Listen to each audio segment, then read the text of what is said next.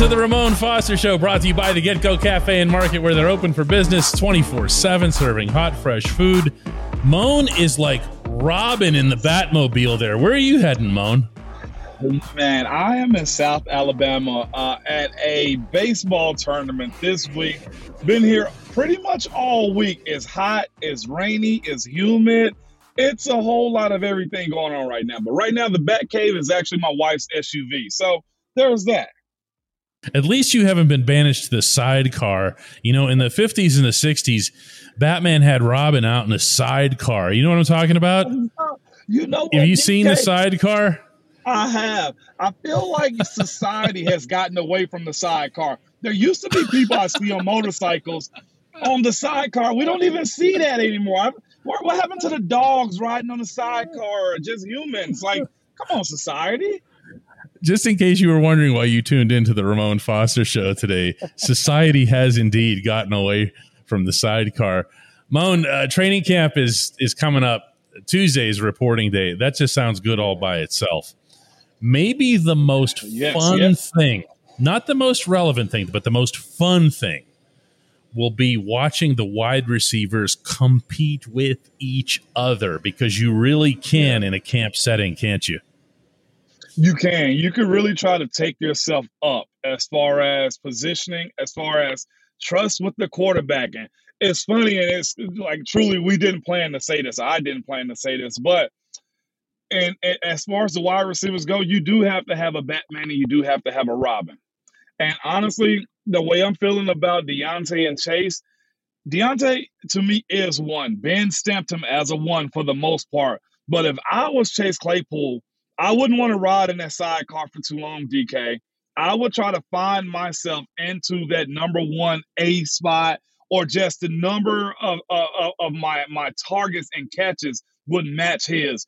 That's where I'm at as far as the sidecar conversation goes, DK. This is a competition. These are two young guys that would speak up specifically that have to really take that next step. And I know Naj is a guy that said, you know, lean on me as much as you want to, but the NFL is a league that's full of guys that can get chunk plays or just dynamic with the ball in their hand in place.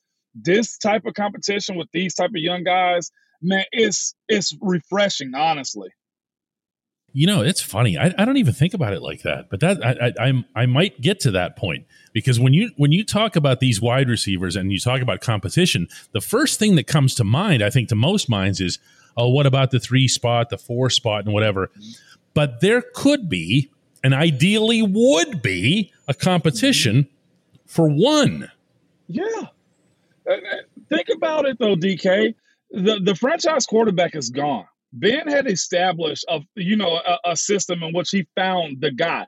And I feel like for the most part, Diontae was his primary, and then it was Chase, and then it was Pat, and then you know like it has its pecking order, and everybody else had to like fall in place as far as that goes. With the new quarterback, I'd almost say I get real friendly with them. I'd say, hey, watch me on these plays. I'm here on that play. That's what camp is about. If you know that, look, we have a consistency of running this type of play, say something to the quarterback. And, and you know what? I'd buy pizza for all three of them, okay, that I feel like have an opportunity to be the guy. You have a guy that's in place right now between, well, two guys between Mitch and Mason that look, one is going to be here, the other one's not. But even after this year, I'd be interested, DK. I, I'm making it a point to get to camp this year just to see who's actually talking to Kenny. Who's his guy that he's right next to? The one that's on the sideline making him laugh, like the one that's walking up the hill with him after practice. Those are the types of thing, man, that you can look at and say, "Oh, that's kissing," but no, no, no, no. You have to have a relationship. You have to be able to communicate with that guy in those in those situations where if we need a play, I know I can trust you, or at least in my mind, I trust going to you because we've built up a relationship. This is a very unique situation this year, minus the franchise quarterback actually being named as far as a long term guy. These guys should be, I, don't want to say fighting or make them seem like they're adversaries, but wide receivers are at a point in this league where they're getting paid a whole lot of money to catch balls, to make big plays. Whoever is spinning the ball under center, has to be very friendly with those guys moving forward because a lot hinges on it, DK. And not just that, the wins and losses matter in those situations. So I don't want to make it seem like it's all about the money. No, you can get paid a whole lot of cash and feel bad about it because you're losing. I know those guys in their locker room have gotten too accustomed to winning to ever make the money the focal part of what they're got going on. There are a lot of guys on that fringe that I referenced earlier. Uh, whether it's George Pickens, not that he's a fringe guy, you know what I'm saying. I'm just no. talking about for this particular yeah. camp setting. Uh, you're talking about Gunnar Olszewski, who might be the new Ray Ray, uh, for all yeah. we know. Uh, you're Boykin. talking about Cal, Miles Boykin, a veteran who's never really played in an NFL offense that throws the football uh, and has some ability and got a lot of starts in Baltimore. Uh, you're talking about Calvin Austin, who will be the fastest player on the roster. I don't think anybody would dispute that. Um, and he and they insist he's not a gadget guy. So there are a lot of different weapons, and that's going to be fun to watch. But Mon, I'm totally with you on this yeah. one versus two thing because if Chase, man, I hate to keep saying this, but it, it, but it's the truth. It's the truth. So much of this hinges on him. And if you want to call that pressure or however it is that you want to identify it, it's just the truth. He is the swing vote in the purple state, you know? He is, and not just that. He's a guy that's come out at least athletically, hadn't looked like a big goofy. He hadn't been a guy to say, man, he trips over his own feet. You know he can catch the combat passes. He's done those things. It's a level consistently doing it. And honestly, having that trust that we speak about from the guy throwing the ball to where, look, I'm going to go to you. You're not just a deep ball guy. I want to throw the comeback to you. I want to throw the crossing route to you. He could be AJ Brown, is what I'm saying. Yes, yes, yes. A multi-purpose weapon.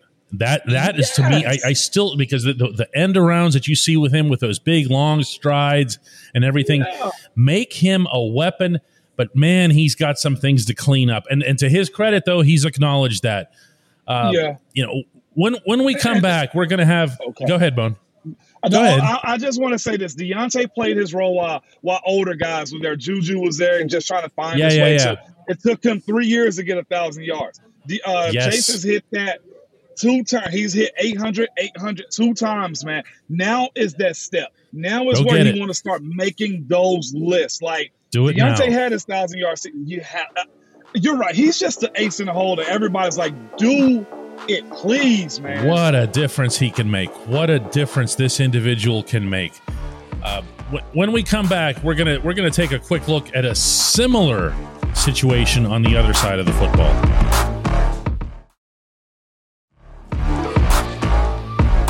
Welcome back to the Ramon Foster Show. As promised, we're going to look at a similar situation on the other side of the line, meaning someone who could be a big, like, swing vote, someone who could really make such a big difference at a certain position. And Mon, it's your show. You go first, and then I'm going to throw in one myself. Uh, I got Alex Highsmith, aka LaMarr Woodley Jr. Okay.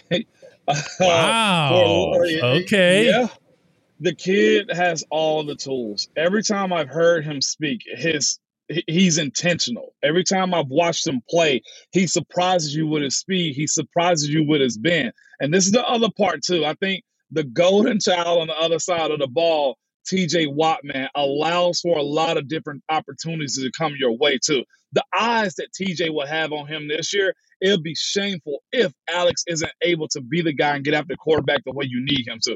I don't think his size is an issue. I don't think him being from a smaller school is an issue. This guy is six foot four. This guy has the bend and the ability to get to the quarterback. He did it in college. Last year ended with six sacks, man. I'm watching him and the growth uh, that he's assumed to have this year as being one of those guys you say, man, I didn't know he was killing it like that. Now, again, I know you, of course, I can throw out Bud Dupree's name and, as far as, look, this is what can happen for you. But if I'm if if I am Alex Highsmith, I say to myself, if I go do my job and do half of what TJ is able to do, I'm in a real good position. I can be a Steeler for life. I can be a guy that also gets one of those big posters on front of Acrisure Stadium. That's what I'm looking for for a guy like him. And he, I'm not necessarily saying he has to take that step, but taking advantage of being the guy across from TJ Watt means a whole heck of a lot. And the other thing about Highsmith that kind of jumps out at me is that he's not just about pursuing the quarterback. He's oh, developed into a guy who seals the edge on the run and he had 14 tackles for loss, Ramon. And I know that no one on ESPN screams a big tackle for loss because it's not sexy the way sacks are. Okay. But they have kind of the same impact, you know. And if you're taking a running back down for a two, three yard loss, you know, it's still the same two, three yards as if you're taking the QB down. Uh, he's been very, very good in that regard. I agree that there's more there, though, and that's not a criticism. Yeah. I just think it's an I think it's an evolution thing. Uh, my guy on the defensive side of the ball, as far as being a swing vote, I'm going to go with Myles Jack, and here's why. I think we all know who he was and the reputation that he built up. Yeah. I also know that there are people who are much closer observers of the Jaguars than most of us, which is a good thing, by the way, for society. That he wasn't necessarily himself in 2021, that he wasn't at his best. Right. That he's got maybe another gear, and that maybe he finds some fresh life. And he did talk about this, by the way, uh, in, in OTAs and minicamp in coming to a team that doesn't suck, you know, that doesn't walk into every game every weekend, unless, of course, it's the Colts needing to win in your in your yard on the final Sunday yeah. of the season, expecting to lose. You see what I'm saying, though? I think Myles Jack could be that guy. You know, I, I laughed about what you said and being on a team that sucked but I'll be honest with you, the fact that we knew we could win games probably took guys' athletic ability, their pursuit, their will, their drive to another level. So I'm with them on that. Welcome to a team that doesn't suck, Myles. That's so good. there should be a sign over his stall on the south side. When you walk into the locker room, Welcome to the team that doesn't suck. Uh, That's the motto. You gotta touch the sign over the door, especially for you former Jaguars and full and, and former and Jets. And, oh my God, all those Bears. There's so many former Bears now. You know? hey, come to Pittsburgh. Welcome to the team that doesn't suck. when we come back, a segment that doesn't suck. It's the Hey Mon segment. Welcome back to the only segment that matters. That would be the Hey Mon segment. And for that, I've got Paula here at our HQ slash shop. Today's our eighth anniversary, Mon. Did you know that? I saw Eddie post something about his one year, and I also saw that posting about the eight year. That's beautiful. Yeah. Yeah. That's, yeah, that's something. I'm glad to be a part of the team, DK. Yeah, absolutely. Definitely. You're a big part of the team, like big as in former left guard. Hang on hey, a second. Here's Paula. Here's here's Paula, a longtime subscriber with a with a hey Mon for you. All right. Yeah, absolutely. I like it when they come in the studio right now. This is so freaking cool.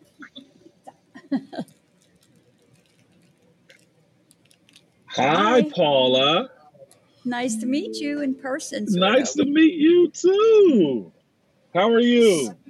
I'm doing great. Just had to stop in and say hello to everybody. Thank you. You came at the right time then. I know, perfect. So here's my question Is it possible for um, Kenny Pickett to at least be the starter at the beginning of the season? Is it possible? Mm, that's a good question. I feel like the answer could be yes, but because of the way Coach Tomlin goes about young guys, especially at that position, or the way it's it's super important to protect him. I don't think it would be a good idea. Now, Mr. Trubisky's in a good role right now. He was basically paid backup quarterback money. If he goes out and start the season well enough, or he's at a standstill about what they're going to do, uh, as far as you know how much he can actually help the team, then I think that's when they move into Kenny Pickett. I don't necessarily see Kenny taking it over right now, just because there's so much to ingest as as as far as being a starting NFL quarterback in your rookie year. Pittsburgh has a luxury right now, not like many other teams. The good thing about Pittsburgh is they're not a terrible team. the Steelers hadn't been a one and sixteen type of team or a two and fifteen type of team. They actually had a good season, so there is no real rush other than the fact that we lost Ben. So now, if you get the opportunity to let this kid get reps, understand what a defense is going to look like, how to actually throw an NFL wide open receiver, or they call it NFL open, then the better he'll be in the times that he's got to go out there. This is a very fragile situation for Kenny because if he goes out too early and he gets just blown up five picks or whatever the case is going to be, considering where he was drafted at, I can see teams saying, well, we got to go find another guy in like three years. It sucks, but that's the way the stereotypes in this league go. If you're ruined earlier and you're a guy that's not necessarily a top 10 pick at quarterback, they kind of knock you a little bit.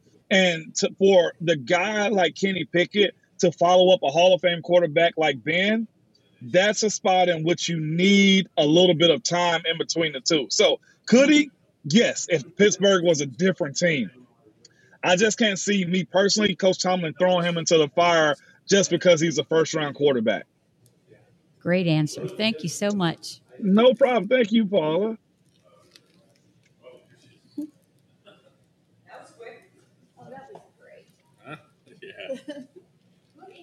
How'd she do, Mom? She did good. She actually, you know, could is there a situation in which Kenny Pickett could be day one starter? And I told her, yeah. Oh, but oh, Yeah. Oh, Pittsburgh, yeah. as Myles Jack Oh, said yeah. earlier, doesn't suck. They don't suck. So there's no rush. You know, there's no rush to actually throw him in there because he's supposed to be the program savior. That's not the case in Pittsburgh. That's fair. That's fair. Mon training camp reporting day is Tuesday. You know, that's really cool. It is. I don't know if we ever reported on a Tuesday. It was usually like Wednesday, Thursday. This is Yes. they're trying to get to it. Uh, yeah, or who knows, leap years and stuff that's over my head. So I, I don't know. you know, the la- one thing about the last three years is they've thrown all the schedules out of whack for everybody. You know what I mean? With the way uh, with with the way COVID affected everything. Anyway, that's all. That's all we have for this week, and we will do we will do another one of these Monday as we get really really geared up for kickoff.